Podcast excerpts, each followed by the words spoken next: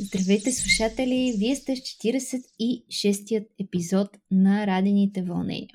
Аз съм Рада, това е подкаст, в който си говорим за здравословен екологичен начин на живот във всякакви всевъзможни аспекти. А, в предишния епизод си говорихме за архитектура. Днес сме на една малко по-фундаментална, може да се каже, тема за човешките права, за мястото на човека в природата и в света и обратното всъщност. Поканила съм за тази цел Николета Василева, която се занимава точно, специализира в човешките права. Тя ми беше колежка в а, университета в специалност международни отношения, така че има поглед и в а, глобалните процеси в света. А, в момента е кореспондент на една международна организация, която специализира в климатичните беженци.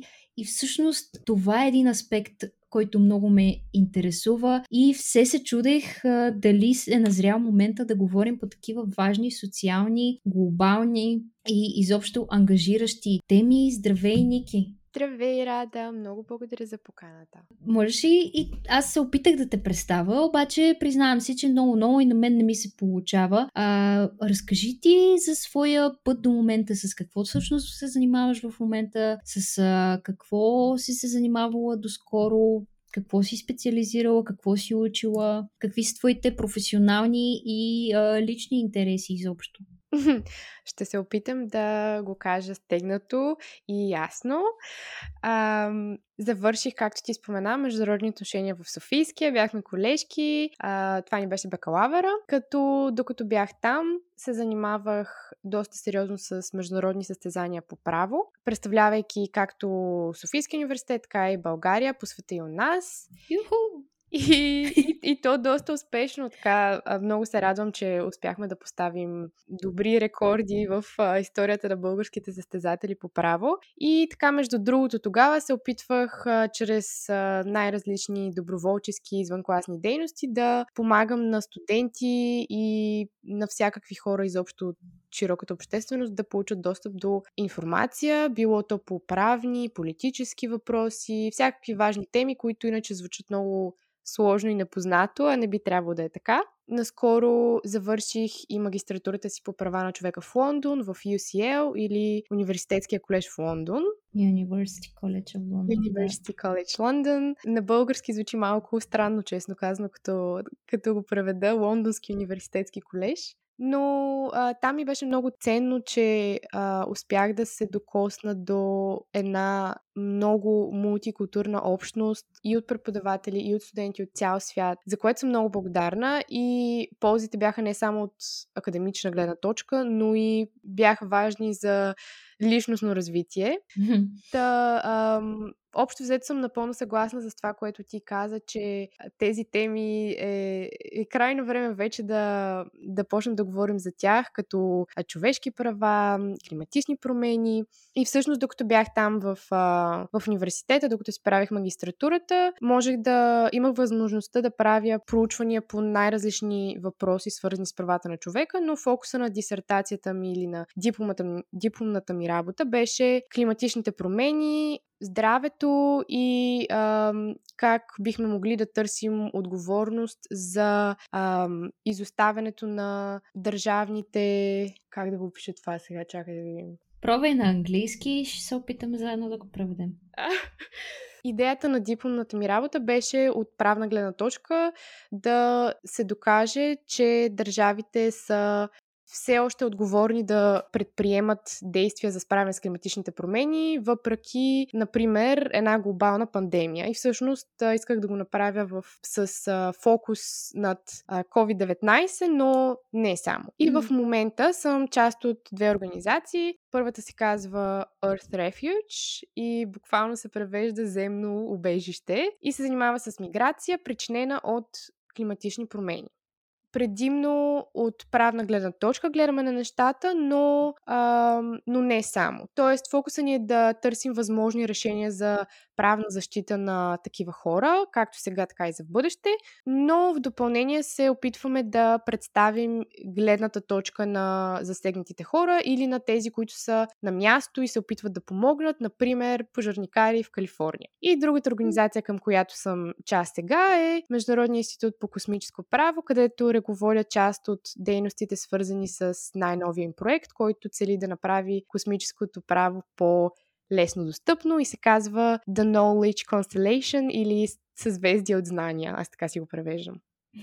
И затова ще питам. А, ако темите, всъщност, които Ники спомена, са ви интересни, можете да разширите своите познания и да се запознаете косвено с а, а, хората, които тя спомена, а, защото Earth Refuge, освен а, публикации на вебсайта си, имат и подкаст, който е под формата на интервюта с а, такива личности. И Ники също има опит като подкаст водеща. Да, точно така и сега ми е всъщност много интересно да бъда от другата страна а, на екрана, защото в момента всичко е онлайн и аз а, ги а, провеждам по Zoom дори интервютата. Но да, а, това е един от, а, едно от полетата ни на дейност е да правим интервюта, както са засегнати хора а, и хора, които на място се опитват да помогнат, така и с експерти. Предимно за сега такива са били моите интервюта а, с а, преподаватели, академици, с а, а, заместник, главния секретар на ООН. Също а, съм много благодарна, че успях да интервюирам и точно така си говорихме за климатични промени, за миграция, как това ни афектира дори в ежедневието, без да, без да предполагаме. И е много по-приложимо, отколкото си мислим. Mm-hmm.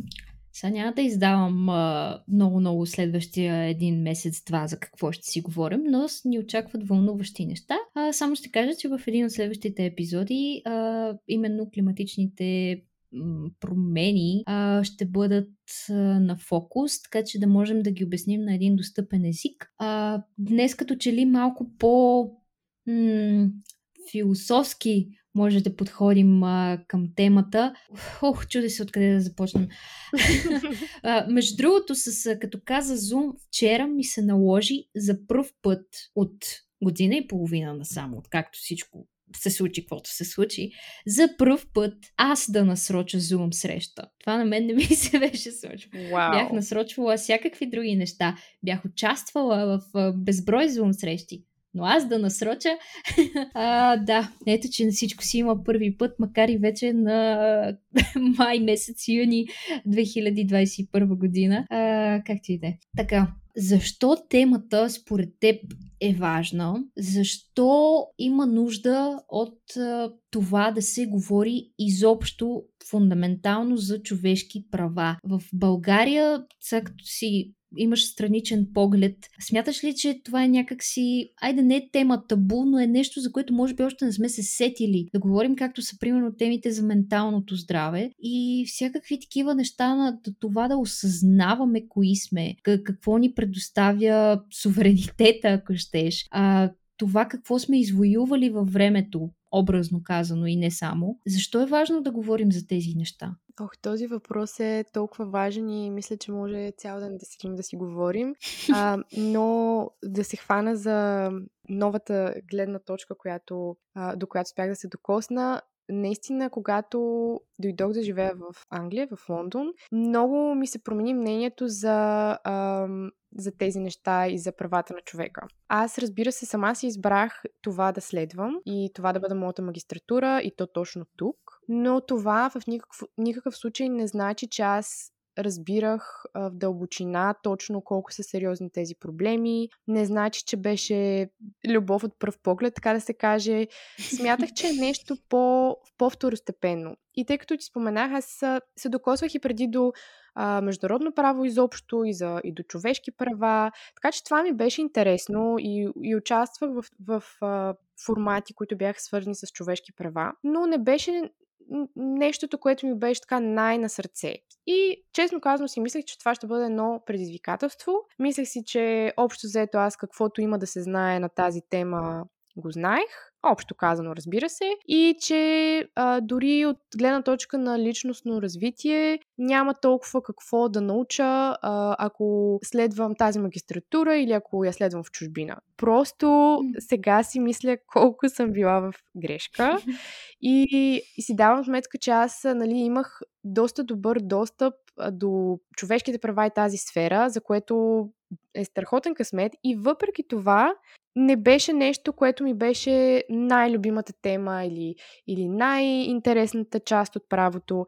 До някъде го смятах за нещо, което е не толкова приложимо, нещо, което може би не ме засяга мен лично или да кажем хората около мен в България, нещо, което няма перспектива и не е толкова приложимо. Всичко това е абсолютна лъжа и а, съм била в тотална грешка.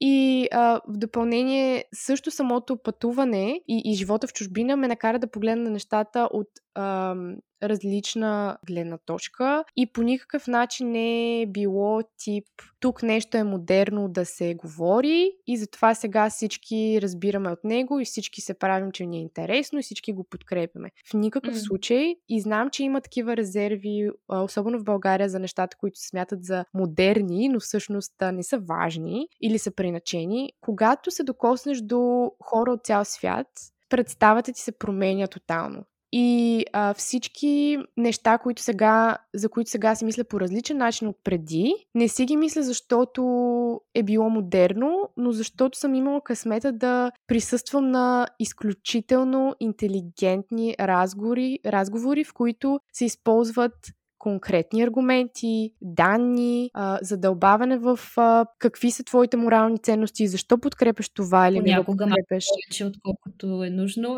Даже ако визираш юристите. А, еми, еми, това са си важни въпроси, когато, особено когато става въпрос за интерпретиране на правото или за неговото развитие. Нали, трябва да си поставяме основните въпроси, защо ни е това необходимо или не, кого искаме да защитим, има ли защо да го защитаваме. И, и просто такива теми наистина не са, не са много популярни в България, когато говорим, да кажем, за, за расизъм, за сексизъм, за дискриминация на каквато и да била основа. А, по тази линия и миграция и климатични промени наистина не е нещо популярно, но е, но е толкова важно. И ам, много често се казва, че ако ти не осъзнаваш, за, че има несправедливост по света и около теб в а, различни аспекти, то тогава това вероятно значи, че ти си привилегирован. И а, под привилегия не се има преди в никакъв случай, че ти си, че ти водиш страхотен живот или че нямаш трудности. Напротив, но по-скоро се смята, че ако си привилегирован, при теб ги няма тези трудности, които ги има при някой друг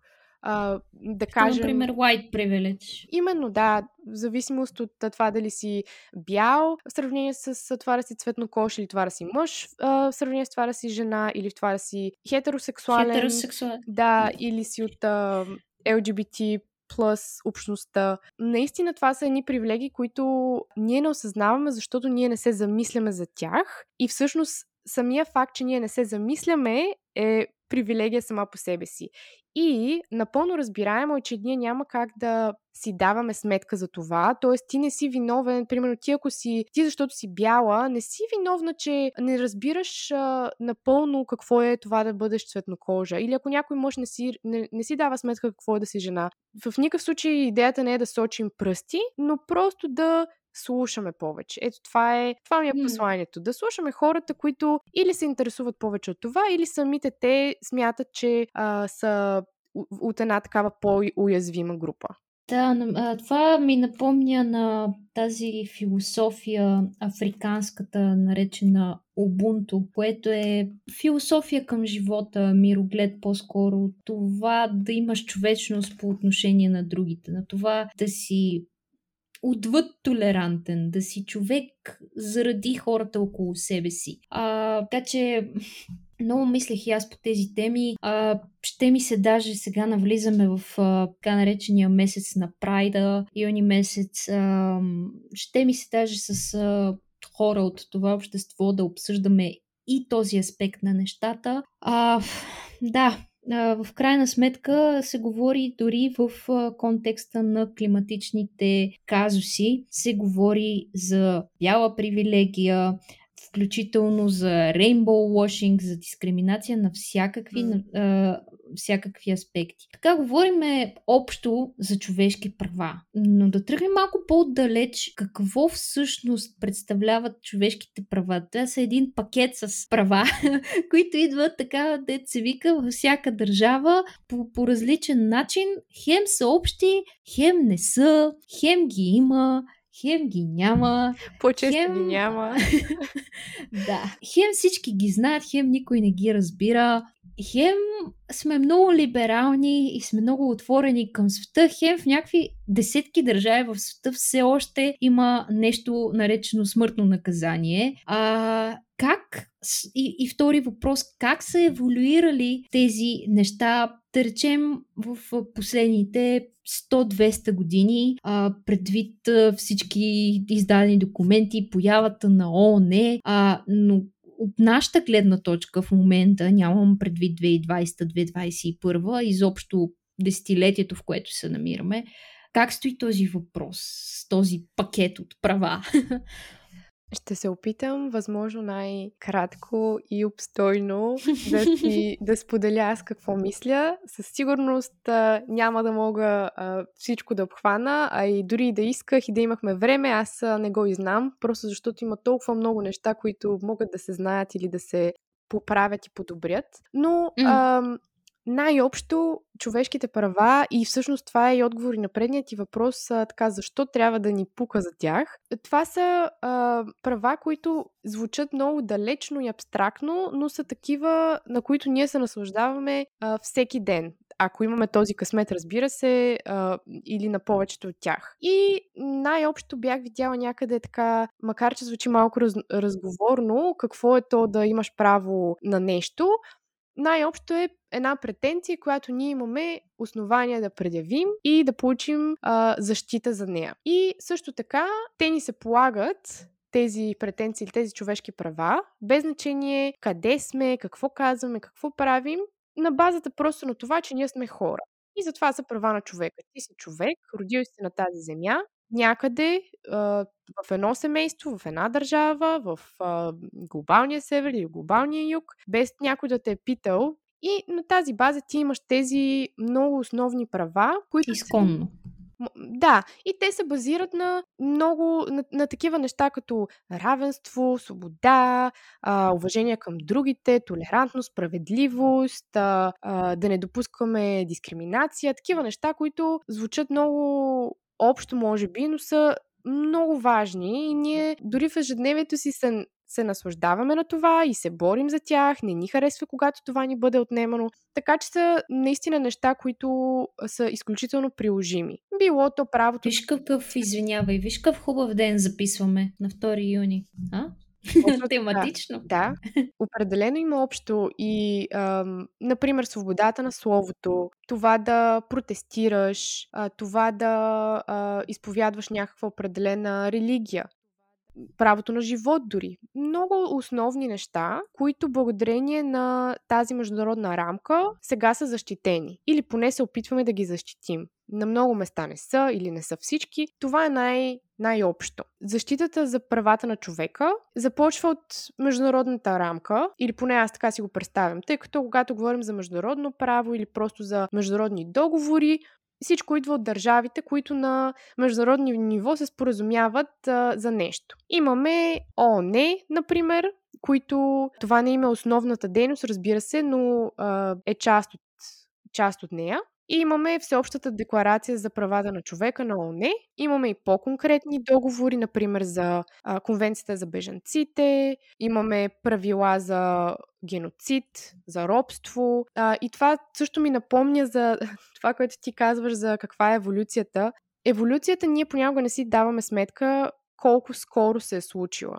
И когато приемаме някакви права за даденост, всъщност не си даваме сметка, че някой преди не толкова много години се е борил за тях. Например, да, зависи за какво говорим. Или няколко десетилетия. За някои неща все още се борим. Някой се е борил, примерно, жените да имат а, право на вод в избори. Някой се е борил ти да не си роб на базата на това какъв цвят ти е кожата. Много основни неща, които някой е трябвало да извоюва. И когато сега продължаваме да говорим за тези неща, например, много често ми се струва да. Много често ми се случва да говоря на тази тема с мои близки, например, такива, които са в България, за това колко са важни, например, неща като расизъм и сексизъм и това да говорим за тях, например за половата дискриминация, дискриминация срещу жените. И нали така, това са едни табу думички. Първата реакция е, ама стига сега, къде ще търсим проблеми там, където ги няма, а, нищо не ни липсва, а, аз съм силна жена, никой нищо не ме лишава, аз се справям с всичко сама в живота. Да, но има толкова много неща, които все още могат да бъдат подобрени и които дори да не успеем ние да им се насладим, то ние поставяме основата за поколенията след нас. Например, за нашите а, дъщери, племеннички, внучки и така нататък ако говорим нали, за, за равенство, за половото равенство по-конкретно. И ние в днешно време се наслаждаваме на свободи, които не е имало преди примерно 50 години. Било то правно, било то просто дали е било обществено прието да правят някакви mm. неща жените. И ние сега се наслаждаваме на тези свободи, ги приемаме за дадено, защото преди 50 години е имало жени като нас, които са си казали, е, това не е справедливо, това не е честно, чакай малко, каква е причината? Няма добра причина аз да не мога да го правя това само защото съм жена или аз да бъда обвинявана или окорявана само защото съм жена. Имало е хора, които а, са се противопоставили на това и сега ние сме а, облагоприятствани по тази причина. Съответно, винаги си струва а, да уважиш труда на тези преди теб, с това да продължиш традицията. И това е, е различно, разбира се, от 2 юни, както ти спомена на днешната дата, водим този разговор, но и в едно отношение има много общо, защото ти се напомня кой си е дал живота или кой се е борил за това, което ти имаш днес и нямаш ли ти отговорност да продължиш тази традиция за следващите поколения, дори ако не е за теб лично. Колко патриотично. Да, ето, ето сега ние имаме, имаме свободата да си говорим, да си водим подкасти, да си правим предавания, Примерно. да гоним кариери, вместо да повиваме пелени по цял ден и цял живот, защото, нали, и това е било. А, така че, да, някакви такива неща, че ти си свободна, примерно да ходиш на работа, да практикуваш каквато професия си пожелаеш, са най-елементарните неща. Вече други много по-масштабни неща, като държавна независимост и свобода. От другата страна стои примерно 112-та позиция на България по свобода на словото. Какво значи това?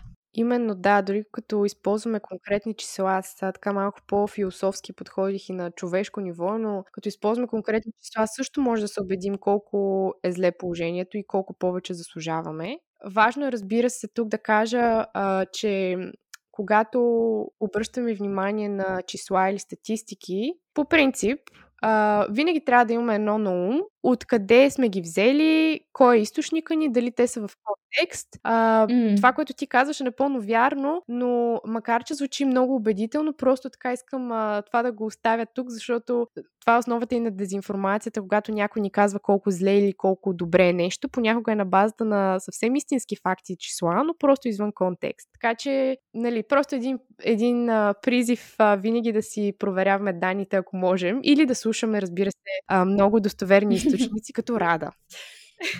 О!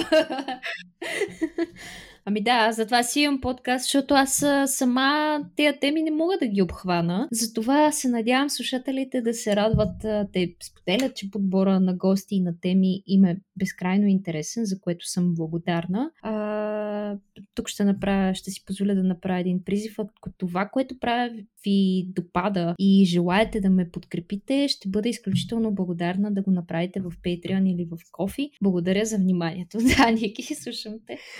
Супер пауза, да. А, та какво друго, какво друго имаше да обхванем? Общо взето това е, да, че тези неща са много приложими. Ето, например, свободата на словото. Ами, това в крайна сметка е тясно свързано с правата на човека и не е толкова общо, абстрактно, а, приначено, едва ли не разлигавено да имаш тези претенции, защото това е свързано и с качеството на живот, който ти живееш, с това как те управляват. Свободата на словото, разбира се, включва и това да, или нали, когато говорим за медии, включва някакви базисни неща, като да кажем да изкажеш с конкретни факти кое не ти харесва. Или дори да без да, без да правиш оценка, ти да кажеш нещата такива каквито са. Съответно, ако те представят правителството и управляващите в една по-лоша светлина, това означава, че ще има контрол на тези факти и един обикновен граждан, който гледа новините или си отваря някой а, такъв а, широко разпространен новинарски сайт да прочете нещо, до него не достига тази информация.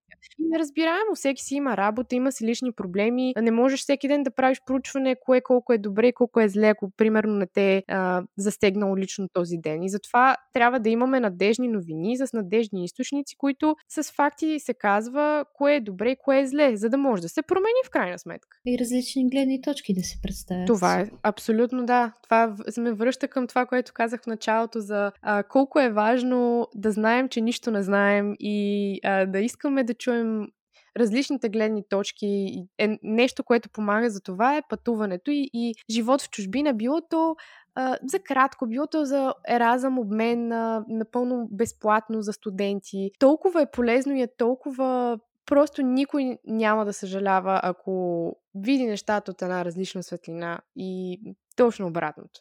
Да, ти визираш просто да излезеш от балона, в който си израснал или си свикнал да вирееш, защото промяната, разреждането на въздуха, който дишаш, има нужда от време на време, така да избистри мислите ти. А, Интересно е, че поставяш и тази гледна точка. А, със сигурност космополитността играе доста, доста важна роля. А, аз а, безкрайно се радвам и на на нещата, които правиш. Ето, например, а, ти си поела в една такава посока, установила си, ти мене ме познаваш.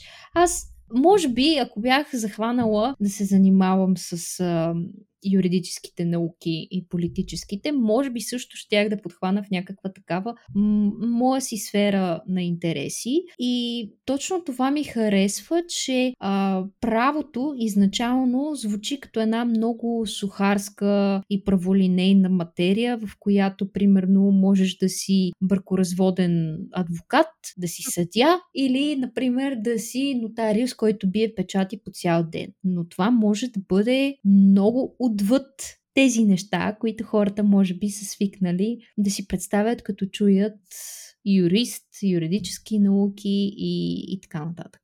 Абсолютно да. Правото е един вид защита на всичко това, на което ти имаш на което имаш право в а, буквален и преносен смисъл. Една, едно чувство за безопасност и справедливост ти дава. Разбира се, това вече варира за това колко е ефективна а, съдебната система в, в, в страната и така нататък, но а, в крайна сметка това са основите да бъде регулирана твоята защита на съвсем основни неща. Че, че си забравих мисълта. Преди време пътувах в а, метрото, то мисля, че беше пак на път за университета и слушах а, очевидно други такива ранобудни студенти от юридическия факултет, които вече бяха втори-трети курс и си коментираха, ти брат, какво учиш? Е, ми аз влезнах, а, примерно, стопанско управление, ми аз учих, а, аз влезнах а, право. Е, как е правото? Е, ми не е това, което очаквах, ама брат, учиме там някакви работи. Не знам дали ще го работя, ама поне да си знам правата. Което мен така ме втрещи, а, защото мисля, че човек може да си знае правата и без да учи право. И а, как така нещо едно отново повтарям се, абстрактно нещо като правото, като различните разклонения на правото, в случая българското законодателство, какво а, включва то, кое нещо гарантира нашите човешки права на а, национално и наднационално ниво. Защо тези младежи са останали с един такъв, а, според мен, погрешен послевкус от специалността, които все пак учат Да, в действителност е хубаво всички да си знаем правата и аз осъзнавам, че това ми е толкова интересно а, политически проблеми, правни проблеми, защото всъщност съм имала възможността и късмета да се докосна до тях. Ето, например, в а, нашия, по нашия предмет по право на Европейския съюз, който а и аз и ти учихме като студентки в международни отношения. Ами на мен ми беше много любим. Страшно любим ми беше този предмет. А, като всяко нещо, което аз научавах, си мислех, Леле, не мога да повярвам, че аз тези неща не съм ги знаела до този момент. Има и предвид, че ние го учихме в а, кой? Трети курс вече. И си мисля, а, как може тези неща да не съм ги знаела? И второ, колко ли хора има, които също не ги знаят? И аз Просто това тогава ми стана като една е, вътрешна мисия, просто да мога да споделям това, до което аз съм имала достъп, защото си мисля, че е толкова важно и приложимо всеки един от нас да ги знае тези неща. Ние по е, право на Европейски съюз, например, учихме е, не толкова сухи регламенти, колкото е, история на Европейския съюз. Що е то? Устройството на Европейския да, съюз. Що е то Европейски съюз? Всъщност, как, каква му е целта? Защо изобщо е бил създаден? Има ли смисъл смисъл от него и така се убеждаваш, че всъщност има много голям смисъл и нали, е започнал с а, а, идеята, първо като економически съюз, но също и с а, идеята да установи траен мир. И ни такива много важни положения, институциите на Европейския съюз, а, Разликата между съвета на Европа и... Точно, да, точно. Между другото, това е нещо така, което си мислех, че няма как да не стане на въпрос, като си говорим. Но а, всъщност, защото има общо сега и с а, Европейската рамка по права на човеката, всъщност а, къде са ни уредени тези правата? Споменах а, разни международни инструменти, например Всеобща декларация за правата на човека на ООН, а, или на английски е The Universal Declaration. Надявам се, ВДПЧ. надявам се превода ви да, е, да, е, да е коректен. И има и други такива международни договори, инструменти, където България е страна членка по този, по този договор или тази конвенция. Съответно, тя, бидейки страна членка, поема задълженията да спазва определени човешки права за хората, които са в България. Ето това е то. А, им... Наднационално ниво. Да, има такива. Има и разни други ам, инструменти, които не са задължителни, защото в крайна сметка международното право и, и, и повечето, нали, много правни документи зависят пряко от а, желанието на управ, управляващите всъщност да поемат дадени ангажименти. Те има и доста документи, които не са съвсем задължителни, за съжаление, са малко така по-скоро като а, насоки как да се справят. И оттам нататък имаме а, регионална, на регионално ниво защита на а, човешки права. Например, в Африка, в Европа, в Латинска Америка има а, конвенции или инструменти, които установяват някакви основни права и свободи на всички хора. И, например, има като част от същия този механизъм съд или съвет, някой, който да може да те изслуша, ако ти кажеш, а, между другото, в а, тая конвенция тук има едно право, обаче всъщност моята държава не го спазва, може ли се оплача? Тоест има и някакви органи към този механизъм. И ние сме като Европейския съд за правата. Точно така. Ние сме много привилегировани да сме в Европа и част от Европейския съюз също така. Тоест, имаме привилегия. Да, много сме привилегировани да сме в Европа и в а, Европейския съюз, защото европейския, ам, европейската система за защита на човешките права е най-добре развита и а, наистина сме големи късметли от тази гледна точка и в допълнение има а, инструменти в Европейския съюз, които по различен начин, но също задължават държавите да спазват дадени права на човека. Така, какъв е този а, механизъм в Европа? Как, каква е тази рамка? Ти спомена съвета на Европа и как а, той е различен от Европейския съюз. И в действителност има едно такова нещо, наречено Европейската конвенция за а, човешките права, European Convention of Human Rights, към която имаме и съд, European Court of Human Rights или Европейския съд. Той се помещава в Страсбург и цялото това нещо, съда и конвенцията са част от Съвета на Европа. Съвета на Европа е една а, междуправителствена а, организация, която включва държави, които не са само в Европейския съюз. Тоест, част от Съвета на Европа са също Турция, Русия, Обединеното кралство все още, например, Докато чуваме думички като Европейски съвет и Съвет на Европейския съюз, които всъщност тези двете са различни и са а, също различни от първото. Това са институции на Европейския съюз, но нали, много често може да се объркаме Европейски съвет, Съвет на Европа, Съвет на Европейския съюз. Ето това е нещо, което на нас много ни го Онова 2018 година какво беше? 2018 председателството. Нали? Да, въпросното председателство. Да. Ето България беше председател, ма на какво беше председател, никой не разбра. То така се, как ли не се наричаше, но това беше на съвета на Европейския съюз. Mm. Което, нали, е различно. Това е институция на а, една от институциите на Европейския съюз, друга институция е Европейския съвет, където са просто държавните глави на всички а, държави членки, докато в съвета на Европейския съюз имаме а, ми, дадени министри в зависимост от какъв въпрос се разглежда, примерно селско стопанство, финанси и така нататък. И вече имаме съвета на Европа, където а, България също е членка и където имаме тази а, конвенция и този съд има страшно много дела пред съда и всъщност това е мястото, където ние можем да си потърсим правата. Ако България е а, нарушила нашите човешки права и ние а, не успеем да ги, да ги защитим, в рамките на националните механизми, то тогава може да заведем дел срещу България и има, за съжаление, много дела срещу България в този съд, при което след това съда се произнася и на мен лично ми е много интересно да ги чета. Това е едно от нещата, които правя в Earth Refuge. Да, дай малко, дай малко такива примери, било то реални или фиктивни. С дела срещу България или за каквото? Ами да, за какво може един човек да съди държавата си? Как се стига изобщо до такова нещо? Какво трябва да се е случило, че чак пък да отидеш в Европейския съд? Ами, а, тук също да вметна, нали, че има и на национално ниво защити, като например Конституцията в България, там са някакви основни mm. права и свободи, но имаме... Е, да си знаеш правата си. Точно пак. така. А Конституцията, нали така?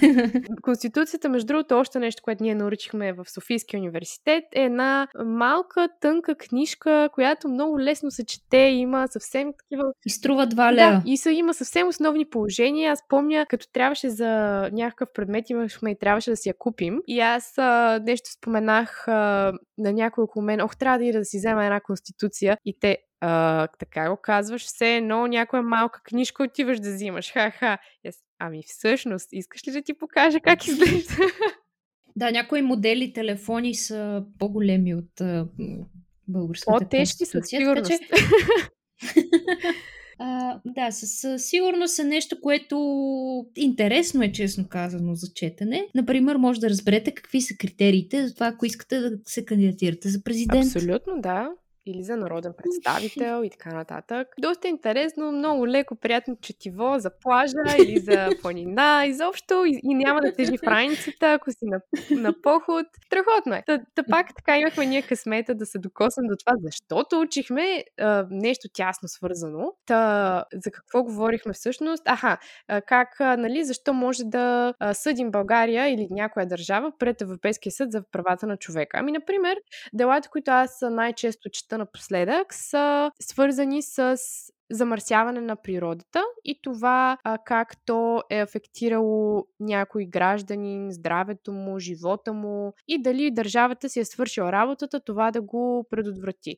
Защото в крайна сметка Държавата е там, за да а, защитава твоите права и свободи, за да регулира това например, едно предприятие да не ги нарушава, да следи процесите, по които се дава одобрение на едно предприятие, да кажем, или една фабрика да извършва конкретна дейност. Та много от делата, които аз чета, са на граждани в държави най-различни от съвета на Европа, които си живеят нищо неподозиращи в едно, примерно, италианско градче и се наслаждават на живота и на хубавото време и на хубавата природа. Има си и, и, да, но нищо не подозиращи решава да кажем една компания да направи фабрика за м- преработка на метал или а, някаква, каквато и да е било такава дейност и всъщност започват силно да замърсяват а, водите, въздуха, които са около това примерно водните ресурси около това граче, на които разчитат хората, въздуха и така достига всъщност и до а, живеещите там. Това само по себе си води до здравословни проблеми, по-сериозни или пък незадължително твърде сериозни, но все пак а, афектира негативно твоя начин на живот и ти можеш да докажеш, че а, има си начини по които първо на национално ниво и на местно ниво да се опиташ да си потърсиш правата и да видиш това редно ли е, има ли, има ли доклади, например, които доказват, че дейността на тази фабрика, да кажем, е а, безопасна или не. И ако няма такива, ако няма такава защита, която да докаже, че държавата си е свършила работата или местните органи си свършили работата да защитят твоето право на, на живот или на, а, на здраве и така нататък, то тогава ти може накрая да си кажеш, еми добре, щом вие няма да ми предоставите тази защита, аз отивам в Страсбург, в Европейския съд за правата на човека и там ще изисквам да се докаже, че вие не сте си свършили работата и че това предприятие трябва да затвори. Незабавно. И има доста такива дела, които действително се отсъжда в полза на ищците, които са граждани, съдещи държавите им, за, за някакви такива неща. И разбира се, има много такива случаи, които ставят, които не, не са чути или където не получават гражданите защитата, която се надяват или изобщо не стигат до съда и не знаят, може би, за тази възможност. Да, си го представям малко да... Тук е на ниво викаме господари на ефира и се обаждаме на националните телевизии. водещия се опитва да си каже приказките отзад хората от съответното село крещат на заден фон. И, и, и обикновено това се случва към 6.30-7 сутринта в сутрешния блок на всички им се спита, две не виждат. И в крайна сметка, какво се случва след един такъв репортаж? То това е много интересно, че именно, че ти имаш право да потърсиш чуждо мнение по въпроса. В действителност, да. И нали, хората, които си търсят правата в Страсбург, не са някакви хора с големи претенции. Те са едни най-обикновени семейства, които си живеят в а, дома си, в а, някое малко селце или някой малък град, а, ходят си на работа, гледат си децата. Изведнъж някой, който не си е свършил работата, започва буквално да им трови живота. И те за щастие са успели да, да потърсят а, така някаква форма на възмездие, но разбира се, те много често, докато има дел пред съда, тези хора, да кажем, са били подложени на това с години, борили са се на регионално и национално ниво. Тоест, е, честно казано, аз си мисля, че са по-редки случаите, в които от случая а, нещо такова успява да. А, хората успяват да получат тази защита, отколкото а, са хора изобщо засегнати по света или, или по, из Европа, ако говорим за съвета на Европа. добре, а какво е мястото, къде се срещат нещата, които споменахме до сега и всеобщата така тематика на подкаста? Къде се срещат климата, правото и а, човешките права. Има ли изобщо такова, а, такива допирни точки за добро или за лошо? Абсолютно има допирни точки. По-скоро е за лошо, защото климатичните промени са нещо сравнително ново, за което допреди няколко години лидери на най-големите държави в света, света правят изказвания, че не е истина и отричат науката, която го доказва и хората, които се трудят да го докажат това от толкова много години. Та по-скоро е за лошо, защото тъй като е нещо ново, не е добре регулирано, както, както всяко нещо. В крайна сметка сметка, за да има международни споразумения, трябва да има международен консенсус. За да има такъв международен консенсус, трябва всичките политически лидери да са съгласни, че трябва да се вземат мерки за нещо и те да са готови да поемат тази отговорност, да, нали, да, да, да обещаят, че ще, ще направят нещо по въпроса. И това може да си представим. Колкото че... се може по-превентивно. Разбира се, да. Не след дъжка чулка, както в момента се случва от една страна, наистина много сме закъснели. А, така че не е нещо далечно, което ще ни афектира след 100-200 години. Вече ни афектират измененията на климата. В същото време няма място и за отчаяние. Има как да подобрим а, тези процеси. Просто трябва да работим заедно, конкретно и а, да се случват нещата. Та срещат се определено политиката, правото, климата, човешките права, ам, нали, както, както казахме, човешките права са част от ежедневието ни. Климатичните промени също афектират всеки навсякъде. Ако не е в този момент, то съвсем скоро. Няма иммунизирани срещу климатичните промени и, и не е нещо, което засяга само а, затъващи острови някъде по средата на Тихия океан. В никакъв случай.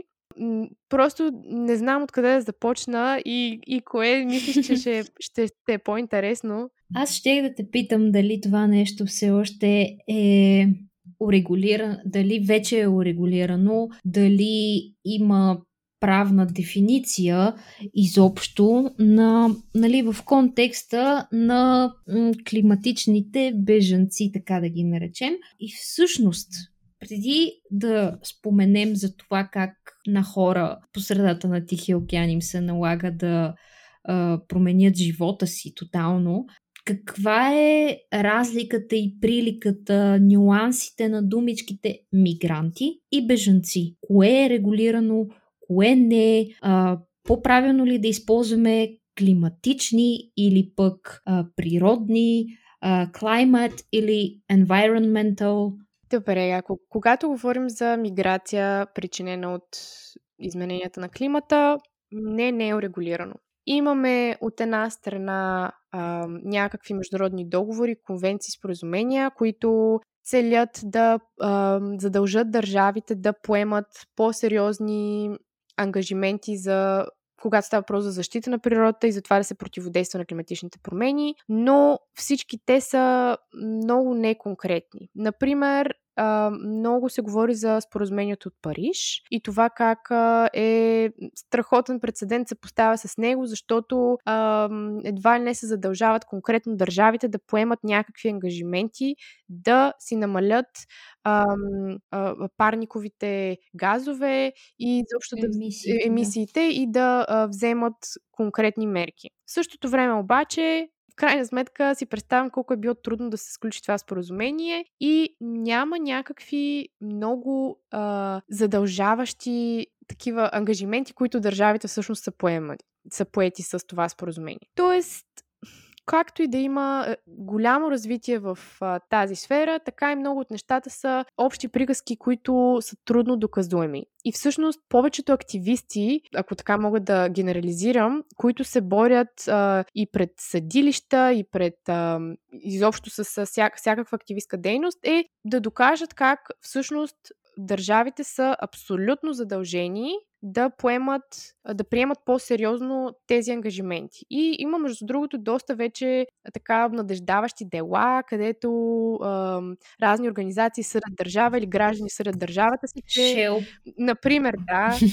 Е, и съдят държавите си, че поемат някакви, че се приемат разни решения за или политики, за някакви дейности, които всъщност са е, колкото е може възможно от зелена енергия, толкова. И, и как това всъщност значи, че те не си спазват техните международни задължения. Така че, когато говорим за международно право и за екологично такова, е много объркващо. Всъщност, това беше едно от нещата, които като си писах дипломата работа ми отне най-много време да къде реално може да видим, че държавите наистина са задължени да ги правят тези неща. Та има го това там.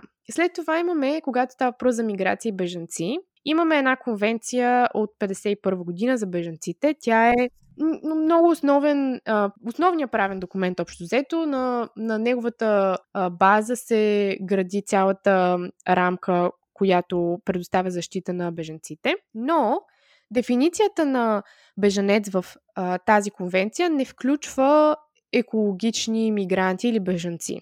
И а, във връзка с това как да го кажем точно на български, честно казано, не мога да ти там отговор. По принцип, на английски го наричаме climate refugee или climate migrant. В същото време обаче, climate refugee, което буквално е климатичен бежанец не е правна дефиниция. Няма нещо. Няма такова нещо. А, на все още. Все още.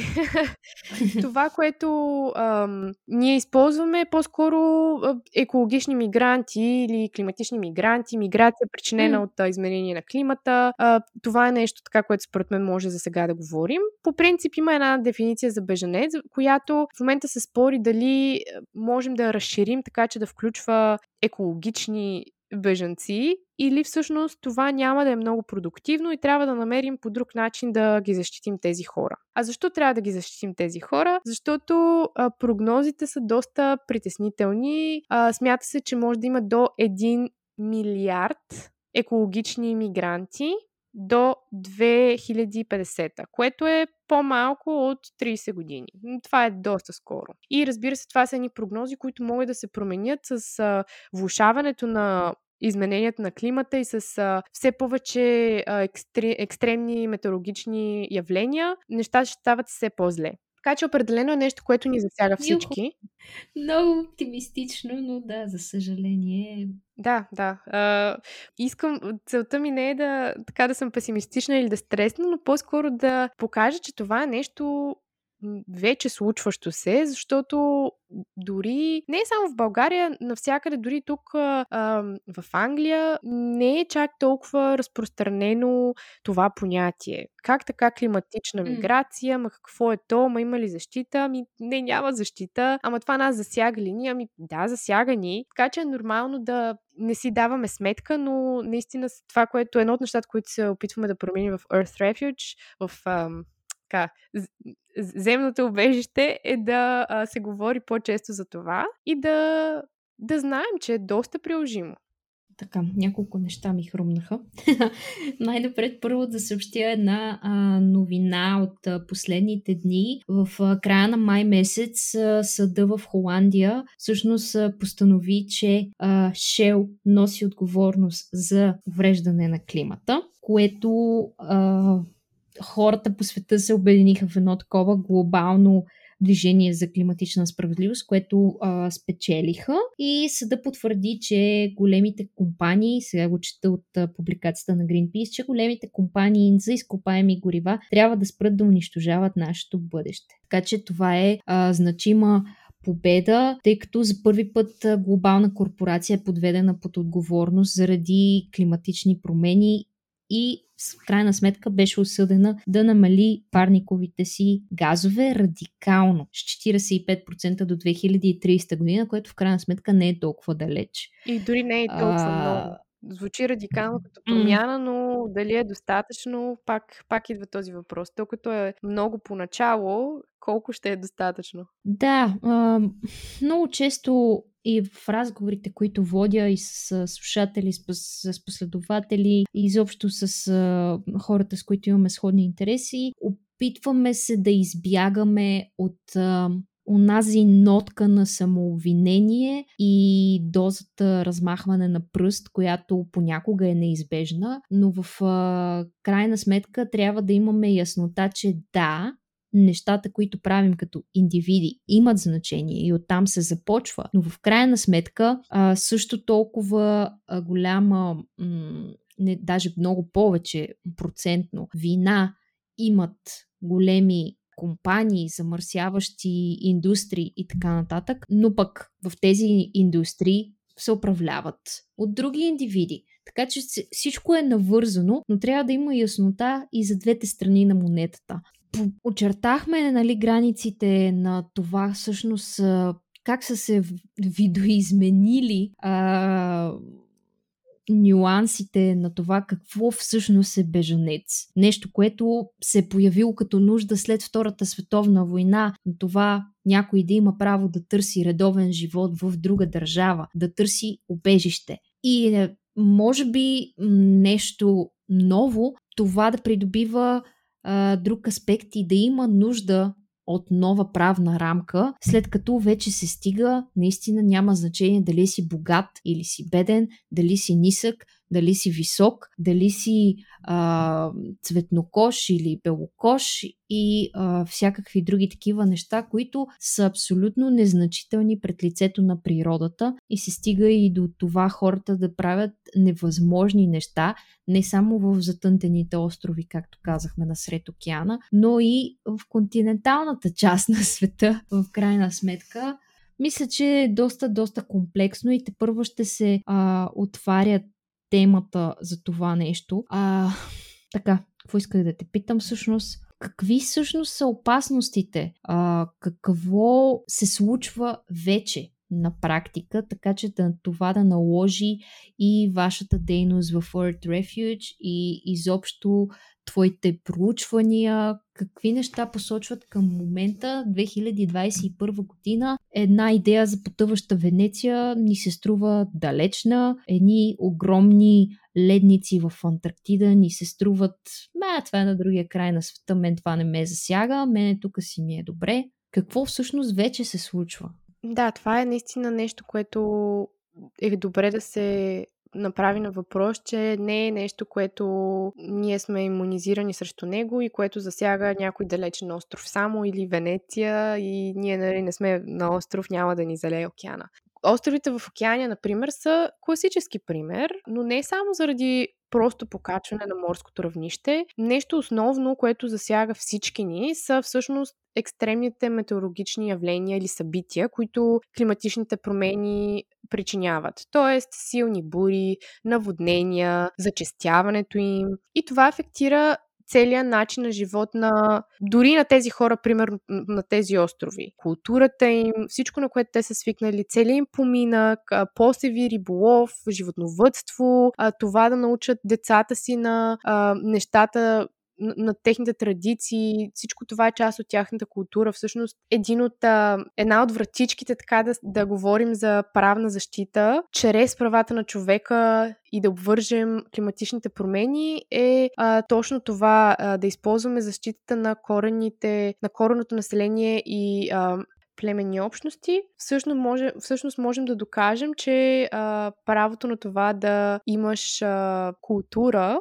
също може да бъде засегнато от климатичните промени и това ти да, да предадеш на своите деца и внуци начина на живот, който вие сте свикнали там, например, на този остров. Mm. Други места, където го виждаме това, ето споменахме, например, пожарникарите в Калифорния. Ето тях, хората, които живеят в Калифорния, също са афектирани. Това пак е нещо, което е а, влушено до голяма степен от климатичните промени. В щата Нью Йорк, ето нещо, което може би ни изненадва. Аз лично се изненадах и всъщност научих повече за това, като изслушах собствените ни подкаст епизоди в Earth Refuge. А, и то точно беше интервю, проведено от един пожарникар в Калифорния, който е доброволец сега също с нас и прави интервюта. И той интервюираше бившата кметица на едно градче в щата Нью Йорк, което е, а, намира се на брега но нали, не, не е доста далеч от представата ни за остров на средата на океана. И въпреки това, тя обяснява как в последни години хората там масово се изнасят, продават си къщите или а, много се мъчат да ги поправят, защото има толкова зачестели и силни а, бури и наводнения, че а, просто е трудно да видят бъдеще в а, това гърче, в което преди няколко години са а, градили живот, където са живели, където са си купили къща и те, те трябва да се преместят. Тоест, когато говорим за такъв тип а, миграция, може да говорим за такава, която се а, случва в рамките на една държава, но и когато се налага да а, пресичаме а, граници. Когато говорим за а, мигранти, ти каза дали може да ги разграничим а, мигрант и беженец. Мигрант обхваща много неща. Мигрант може да си, ако просто... Аз съм мигрант. А, бях в България, сега дойдох тук да уча в Лондон и в момента съм тук. Това също е някакъв тип ми, миграция. Но когато говорим за беженци, вече са хора, които а, бягат по някаква конкретна причина, а, която застрашава живота им и търсят убежище. И дори не говорим за а, много големи претенции, просто а, хората, хората търсят а, достоен живот и безопасност а, някъде в друга държава. Да лечат страха. Точно така, да. Също в Европа, друг пример, където се налага миграция в резултат от климатични промени. Ето, например, в Норвегия. Там има също а, сами а, такова корено население и да. когато а, едно такова население зависи много тясно от, да кажем, наленовътство от животни, които също техния, техния живот се афектира от тези екстремни метеорологични събития. И просто става един такъв кръговрат, който е много по-приложим и, всички нас ни засяга.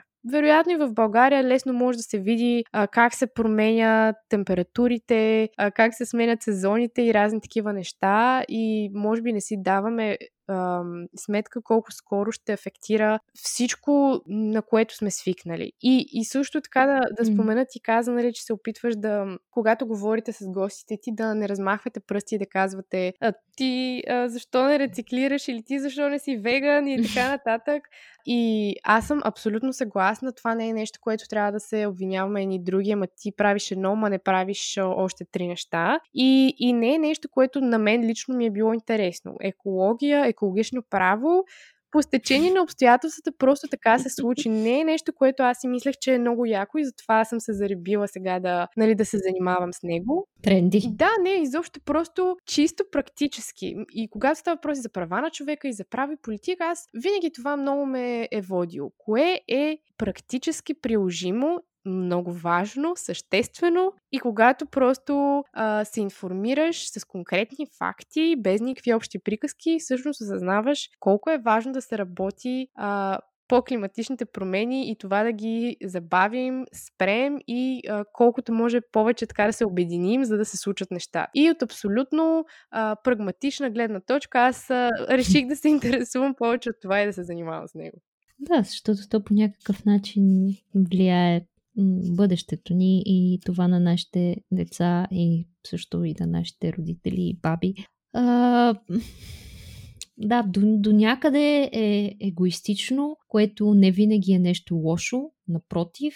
А, важно е да има осъзнатост Например, мисля, освен така, първо да пренасоча слушателите, ако не са слушали епизодите за Лапландия и за Антарктида, върнете се, хикс брой епизоди назад, слушайте ги, на мен ми бяха безкрайно интересни, с невероятни събеседнички, а, които споделят за живота си в двата края на света. А, включително за Аляска, която също е засегната вече от климатичните промени. Това, което четох е, че 162 населени места в Аляска са а, били засегнати, освен нали, океана, който вече споменахме многократно. Възможно е, освен топенето на ледниците и какви ли не други причини, които било то суша, силни ветрове, да, да засегнат твоята околна среда, това, което се намира около теб. Предполагам, че е възможно това да се случи, да се разграничи временна и по-трайна миграция. Например, трайната е нещо, което е необратимо, докато временно, временно нещо, породено от при, природни катаклизми. А, тук се сещаме за всякакви урагани, земетресения, които отново са дело на майката природа и засягат нас пряко. Може да да се разграничи и е доста по-лесно, ако, например, е имало природно бедствие там, а, откъдето ти идваш и където живееш, да потърсиш временно обежище в а, друга държава. Например, в а, САЩ има такъв механизъм, но въпреки това няма никакви а, трайни решения за хора, които бягат а, и искат да мигрират поради а, климатични промени. Въпреки, че нали, сега администрацията на Байден твърдят, че а, едновременно искат да подобрят ангажиментите на САЩ за климатичните промени, едновременно да, си, да променят а, отношението си към а, мигранти, така искат да се разграничат от предната администрация на Тръмп. Все още всъщност като се комбинират тези две неща, интересно, че няма никакво трайно ефективно предложение. Така че аз го виждам всичко свързано с а, измененията на климата и тези ам, екстремни метеорологични явления като траен проблем. не е нещо, което временно може да се реши, както след едно еднократно природно бедствие, защото имаме тенденция, която лесно може да се види. Тоест, ти не бягаш просто едно явление, едно, не бягаш от едно а, явление или от едно събитие, ти бягаш от а, силно а, влушаващи се условия на живот, където ти няма как да се, да се изхраниш семейството, да живееш в безопасност, да, да, да гледаш децата си и така нататък. Да, между другото, четох за Бангладеш и Индия, а, които също са засегнати това, което а, обсъждаме, където да, изчезват цели острови и хората остават без дом. А, налага им се да правят диги, за да възпрат водата. М- освен това се породява и суша. Това променя изцяло плодородието на почвата, т.е.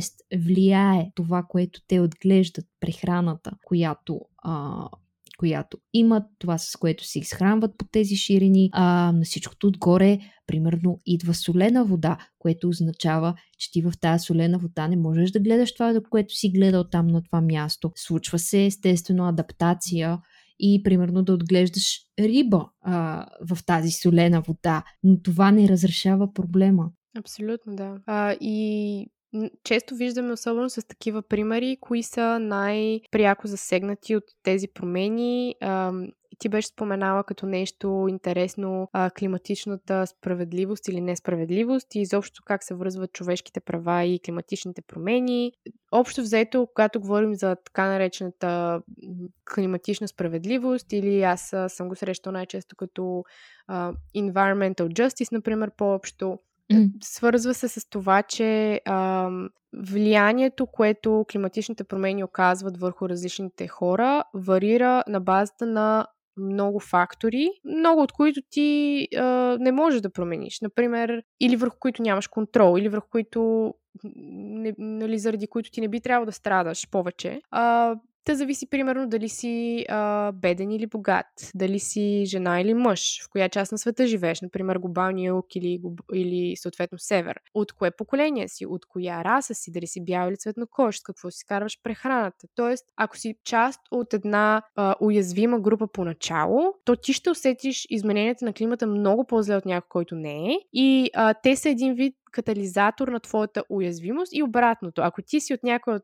тези групи, ти ще усетиш промените повече. И в почти всички случаи хората, които са в по-благоприятна позиция, са тези, които са допринесли за повечето проблеми, които всички трябва да понесем и някой от нас много повече. И съответно, нали, mm. тази а, така наречена справедливост се обвързва се повече с а, правата на човека, като едно от а, посланията там е да осигурим по-добро бъдеще за сегашни и за бъдещи поколения и че това може да случи, ако всички работим заедно.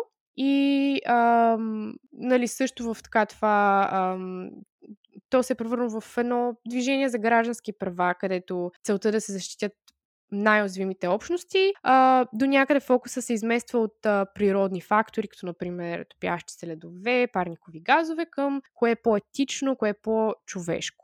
И ето, например, от тези групи можем да предположим кои всъщност са по-уязвимите. Например, жените са доказуемо по-уязвими, когато говорим за климатичните промени.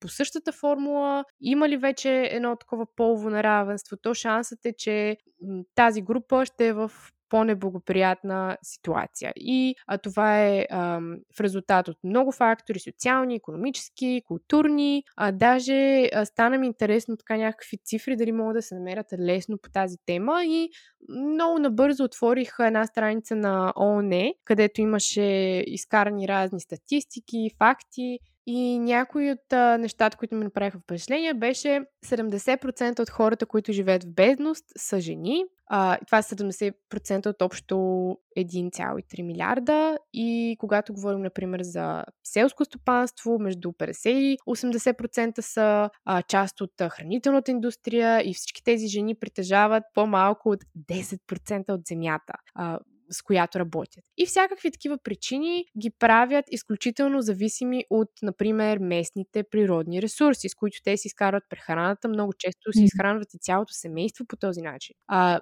и, а, например, имат а, много по много ограничена роля в взимането на решения по принцип, но и особено когато става въпрос за климатични промени, как да им се противодейства и а, говорим и за всякакви свързвани, свързани ръководни позиции. И просто виждаме как а, една такава група, която си е поначало по-уязвима, поначало не е добре а, представена на а, ръководни позиции и в същото време е по-уязвима към а, нещото, към което всъщност тя по-малко е допринесла. И общо взето тази формула я виждаме винаги като говорим за човешки права и а, несправедливост.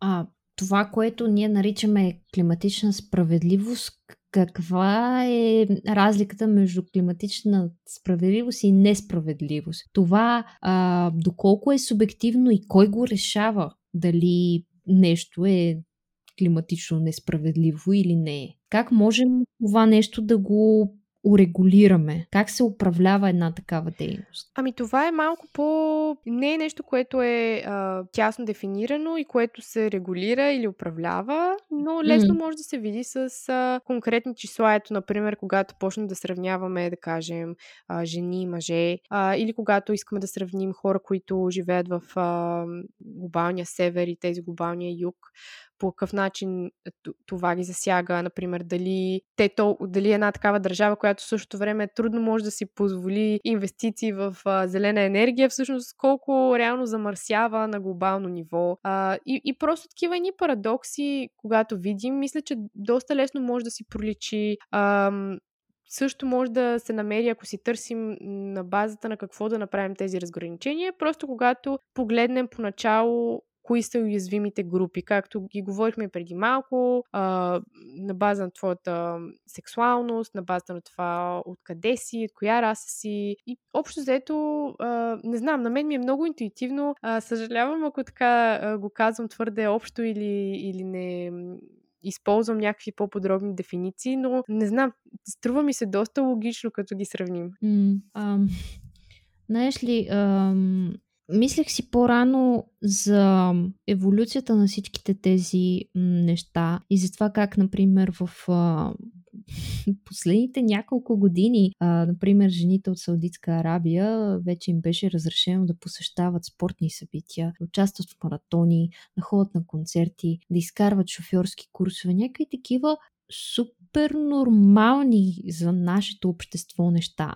А, като че ли бяха като една лампичка, която просветна на мнозина, че това, което се случва в твоя балон, то не е всичко. А, и, и, и има много отвъд това, което е далечно. А, и си представи, примерно, тези жени да попаднат, да се случи нещо и да попаднат в съвсем друг край на света те си идват с разбиранията и с ам, менталитета и възпитанието, което са получили в средата, в която са израснали. А, друго нещо исках да те питам, ако така ам, легално как се случва. Ако да речем съм в някаква държава и а, моята държава потъне, най-общо казано, аз оставам без без гражданство, без държавност. Ако моята държава вече не съществува физически, това осъществим сценарий или е възможно ли е какво би се случило тогава? Предполагам, че все още такива сценарии не са много разигравани, но сигурно трябва да се мисли в някаква такава посока това как може да се м- аргументира когато искаш да, например, да се установиш в държавата Хикс, въпреки че ти вече си без реално гражданство или ти го имаш, но то вече нищо не значи. Да, звучи доста крайен този сценарий, който казвах наистина, но пък... Апокалипсис сега, но да, да. но пък ако погледнем, може би, по-различно на него, може да видим, че нещо подобно се случва и в днешно време. Например, ти казваш, а, какво става, ако аз имам едно гражданство, обаче то... А, имам го, обаче то на практика не въжи или не, не ми върши работа. Може би е нещо подобно и когато бежанци бягат от своите държави, защото а, има опасност за живота им там или биват преследвани, например, за това просто каква религия изповядват а, или каквато и да била друга причина. Тоест, нали, това, което държавата би трябвало да прави за теб и нали, едното от основните неща е да, да дава някаква защита, както вече споменахме някакви такива основни положения вече ги няма. Тоест, на практика не ти върши много в този момент този паспорт или това гражданство и ти затова си принуден да потърсиш живот някъде другаде. И това може да се случи на а, всички нас, но определено а, как гледаме на нещата лично и в какъв баланс сме, много ни пречи доста често. И, например, когато аз а, дойдох в а, Лондон и почнах да ходя на лекции, запознах се с моите колеги, осъзнах, че много от тях, хората, които бяха избрали именно да учат права на човека, бяха хора, които са били афектирани в един или друг момент от, момент от живота им по този начин. Например, идват от а, Близкия изток и са жени, които са а, били лишени от някакви основни права или от а, някоя арабска държава или журналисти, които не са планирали по никакъв начин да се занимават с права на човека, но всъщност когато видят една несправедливост, почват да се интересуват а, чак тогава. Или хора, които са не хетеросексуални, всъщност част от а, LGBT плюс общността. Тоест хора, които искат да защитят своите права и търсят как това може да се случи по един много интелигентен всъщност начин от а, академична гледна точка, от практическа гледна точка. Но а, в крайна сметка, трябва ли само хората, които са засегнати, да се интересуват от тези неща? А, защото... За това правим този подкаст. Именно, да. Мисля, че вече час и половина можем да отговорим на този въпрос. Именно. Така, просто за едно напомняне, защото а, в крайна сметка не са те тези, които взимат решенията. Ако взимаха решения хора, които са представители на, на тези по-уязвими групи, то щяхме да живеем в един много по-спокоен и така справедлив свят. Но в крайна сметка няма добра репрезентация. И а, за, да се, за да станат устойчиви промени и, и да започнат незабавно, трябва хора хората, които имат привилегии, да се поинтересуват също. Да си помислят, леле, ако аз бях жена родена в Саудитска Арабия или ако аз бях роден с друг цвят на кожата, това значи ли, че аз съм друг човек, че аз не съм аз? Ти си си същия човек, просто си роден някъде изглеждаш по, по един начин и не можем да си представим какво е, но за това просто трябва да слушаме активно, да си излизаме от собствения балон, да а, допускаме, че че другия човек знае по-добре какво е да си еди какъв си. Тоест, ти, ако си бял, а, не можеш да казваш на някой цветнокож как, какъв е бил, какво е било неговото преживяване, да а, да, да се бъде... приобщи в... Да, да, или да бъде дискриминиран. Ние няма как да си го представим. Просто трябва така да, да допускаме, че, че има нещо, което не знаем. И това е, мисля, в 2021 няма кой да намери оправдание да а, не се поинтересува активно. Защото това е другото, че не трябва отговорността да пада върху тези хора, да обясняват на всеки един по един. От една страна, а, не трябва само да сочим пръсти и да се обвиняваме, нали? защото понякога не си даваме сметка кое е привилегия и кое не разбира се, но и трябва малко по-активно така да се интересуваме от тези неща и не да чакаме просто някой да ни ги обясни на готово, за да може а, защото в един момент може и ние да изпаднем в такава ситуация а, по една или друга причина и наистина когато ам, си мислим, че тези хора, които се борят за повече права, не са, не са в правото си или преувеличават и така нататък. Забравих какво ще да кажа. Да се поставим в обувките на другия. Това е. Да. Ам, да, аз си мислех сега и по други поводи сме споменавали а, всъщност в контекста на климатичната справедливост и несправедливост, изключително парадоксално е, че много от засегнатите хора, буквално в а, някои по-второстепенни като економическо развитие, третостепенни а, държави по света, м- те разчитат наистина на, за прехраната на, на, на себе си и на своите семейства, благодарение на бизнеси, които са търсили ефтина и достъпна работна ръка в тези краища на света.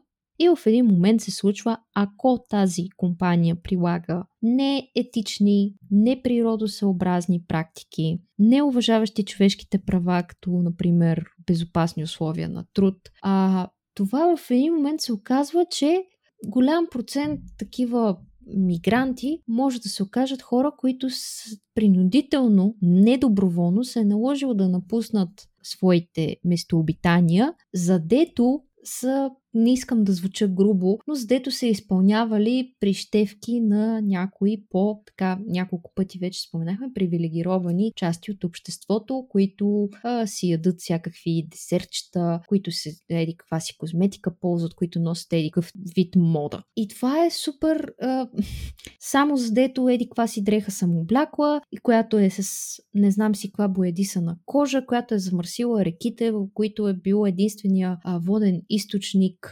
на семейство в Близкия изток или по-далечния изток, бил единствения източник на, на питейна вода. Примерно. Изключително парадоксално ми се струва и не мога да, да, да, да, да го приема, че това нещо ще продължи да бъде а, работещ механизъм в бъдеще. Абсолютно е важно да се поставят тези въпроси и също да не забравяме, че ние имаме много голяма сила в ръцете си. Ние живеем в едно консуматорско общество, а, ние сме купувачи, ние можем да кажем какво има на пазара и какво не. Ето, например, започнаха все повече хора да, а, да стават вегани и да, а, нали, да не ядат никакви животински продукти. И виждаме все по-често как а, навсякъде има все по-голямо разнообразие, което се предлага, защото има такова търсене. Това значи, че съответно другото се намалява. Аз самата не съм веган а, и никой няма да карам да става, а, но в същото време напълно осъзнавам а, чисто научно и, и на практика как тези индустрии, ако не се реформират по някакъв начин, всъщност също допринасят за а, влушаването на климата. Така че а, това е един пример, където ние като консуматори всъщност имаме силата да направим много голяма промяна. Също виждам все повече а, марки, произвеждащи дрехи, да уточняват какъв е происхода на платовете, на дрехите, къде са произведени. Не е достатъчно, разбира се, но със сигурност повече от преди, защото знаят, че това е нещо, което се търси и дори по чисто егоистична, от чисто егоистична гледна точка ние постигаме много алтруистични цели. И а, също ти, а, това, което спомена за как а, нещата, които правим, афектират начин на живот на хората, всъщност е много интересно и а, съвсем наскоро споделихме а, един доклад с, а, от Earth Refuge. А, не е изготвен от нас, е от един изключително а, компетентен а, академик, който работи с а, Anti-Slavery International, които се борят с а, а, модерните форми на робството. Робство. А, където става въпрос точно за това как са взаимосвързани климат, климатичните промени и модерното, съвременното робство и как едното води до другото а, и обратното и се влушават. Тоест, а, от една страна климатичните промени водят до а, неравенство, а, хората са по-язвими, економически, да, да търсят, а, биват дискриминирани или изпадат в а, а, дългове и всякакви такива неща. Но и всъщност дейностите, които те са принудени да извършват, също сами по себе си допринасят до а, вреда за природата. Например, един, а, мисля, че единият пример беше в Перу, където а, когато поминъка на някаква група от хора е, например, да а, лови риба от някакъв воден ресурс и как а, климатичните промени афектират това и в крайна сметка ги възпрепятстват да правят това, което са, което са свикнали за да изхранват семейството си. Те в един момент са принудени единствената друга опция, която те имат е да а, започват да започнат да работят в а, мините, които са наблизо и които, да кажем, mm. някакви чуждестранни компании а, ръководят и също те самите там са първо експлуатирани а, по ужасен начин, но и участват, са принудени да участват в дейности, които са, са изключително неприродосъобразни и в, и в допълнение влушават ситуацията. Тоест е един абсолютен омагиосен кръг. Ох, а, по част от нещата, които споменахме, а, отново ще си позволя да насоча а, слушателите а, към един предишен епизод, в който коментирахме а, все пак и другата страна на монетата на м- природосъобразния начин на живот от гледна точка на намалената консумация на а, животински продукти. Аз като един веган напълно осъзнавам отговорността, която а, имам благодарение на платформите си, за да споделям това познание, че това не е задължително а, изцелението, което ще спаси планетата. И всеки има своята различна гледна точка и усещане по въпроса. Но в а, този епизод си говорихме за палмовото масло, за кокоса и за соята и а, значението им за природата и за местните общества. А, това, което споменахме по-рано, но също така а, просто ще спомена и документалните филми Kiss the Ground и а, като в последното всъщност обръща внимание и на авокадото, и на авокадената мафия. Изобщо нещата не са едностранчиви и могат да бъдат погледнати а, за съжаление да получат и ни такива здравословни и градивни критики, които трябва да бъдем наясно с тях. Разбира се, да. имаме доста а, голям късмет, въпреки че говорихме за, а, накратко за опасността от дезинформация. В същото време имаме достъп до толкова много информация, което а, си има и своите предимства и лесно можем да се информираме за това, например, а, как а, млечната индустрия или а, като цяло така наречени протеинови индустрии как влияят на природата. Ако не, то за нещо друго. Напълно подкрепям това да не се сочат пръсти или да се а, казва на някой да прави всичко, ако е започнал да кажем да рециклира. Според мен това са едни малки стъпки, правиш нещата, които на теб ти е комфортно да правиш, а, малко по малко. А, в началото а, например, за рециклирането ми се струваше нещо като много голямо усилие. А, мисля, че не го правих в България или не толкова а, отдадено и ми се струваше като нещо така, не знам, излишна работа. Ма то има ли всъщност значение? Ма те как ги смесват там уния контейнери?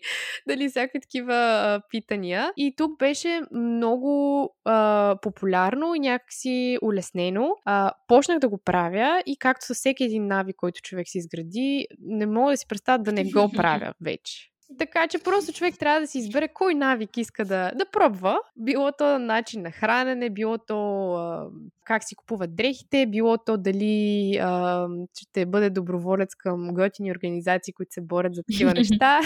Има много овци, но в крайна сметка и може да го правим това по абсолютно егоистични причини, защото всичко това ще афектира нас, ако не нас, то близките ни и а, бъдещите поколения съвсем, съвсем скоро.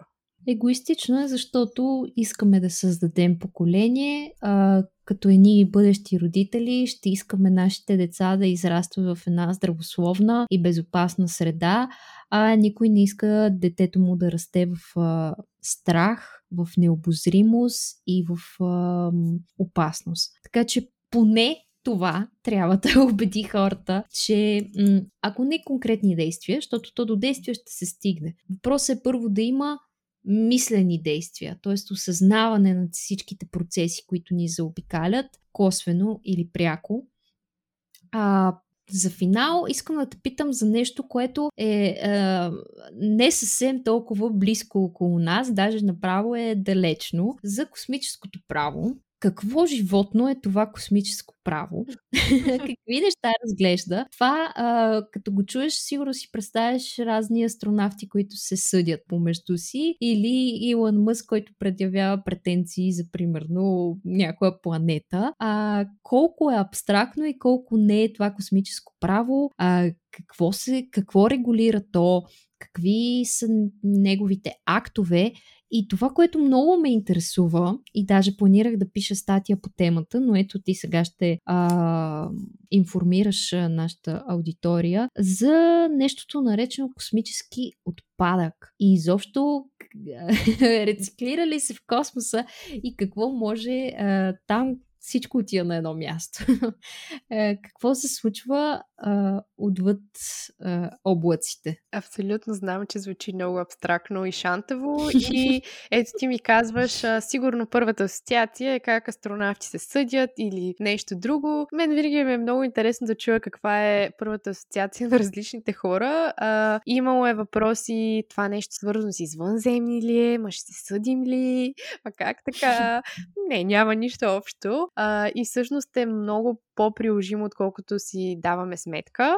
А, космическото право регулира, например, сателитите, които една държава има, техния брой, тяхното място, трафика, има нещо такова като а, Space Traffic Management, да се управлява всъщност трафика в космоса и такива неща. Винетки има ли там? А, ами... Апи. И, и се свежда до а, съвсем ежедневни дейности, като например това как си получаваме а, интернета ние всеки ден. Всичко това а, води а, рано или късно до космическото право и то, то регулира тези дейности. Не, не е само ракетите, които Илон Мъск а, изпраща в космоса или там разни други планове за заселване на Марс. А има а, пет основни договора на ООН, които го регулират, но те са от преди доста десетилетия, както можем да си представим, са много общи и, а, и по обективни причини е нямало как тогава, когато а, те са били изключвани, да се предвиди докъде точно ще се развие а, тази индустрия днешно време. Съответно имаме много дейности, които не са съвсем добре регулирани и ам, ето тук идва и ролята на състезанията по право. Аз нали, бях състезател две години по а, космическо право и то едно такова... Просто можеш да си представиш защо има измислени казуси за а, студенти, които да се опитват да спорят, защото е толкова нерегулирано. И а, тези, тези договори, дето споменах, са едни такива много широки понятия. А, по а, политически причини още тогава не са искали държавите да поемат а, отговорност. Нали, имало е такава космическа надпревара между Съветския съюз и САЩ. Mm. Така че всички тези неща оказват влияние върху това днешно време а, колко добре са регулирани тези неща. И също има, примерно, а, пак си даваме сметка за неща колко са приложими. Например, аз чух за като част от тази международна рамка за International Telecommunications Union, което мисля, че официално се превежда Международен съюз по далеко съобщение или съответно телекому... телекомуникации. телекомуникации, да, а което ми звучеше като нещо супер неприложимо в днешно време. Си казах, леле, този съюз, каква му е дейността, дали има нещо, което прави, но всъщност е а, пак от а, голямо значение, когато става въпрос за космически дейности. Всъщност а, регулира а, частоти, а, сигнали, разни такива неща. Та, а, напълно, е, напълно е приложимо и ни а, засяга ни ежедневния живот. А, ти спомена за космическия буклук или отпадък, а, на английски а, Space Junk съм чувала, но и Space Debris е а, така по-официалното, което се използва. Както може да си представим, не е регулирано, няма ясно Разбира се. отговорност, кой е виновен за него, но всъщност какво представлява? Това са някакви части от космически обекти, като например сателит или ракета, която да кажем не се е приземила успешно а, или нещо се е случило и тези а, части са се отделили и, и сега си а, обикарат космос космоса и са в а, земната орбита. И има примерно над а, 27 000 мисля, които са засечени, но всъщност се смята, че има много повече, които не могат да бъдат засечени и преброени, защото са твърде малки, но са достатъчно големи и достатъчно голяма заплаха за всички човешки космически а, кораби и, и мисии, но и за роботизираните мисии, защото все пак се движат с много висока скорост и а, всъщност може да бъде фатално нещо такова. И хем е трудно да се засекат, да се регулира това, да се унищожат и се смята, че а, броя на такива космически отпадъци е едно от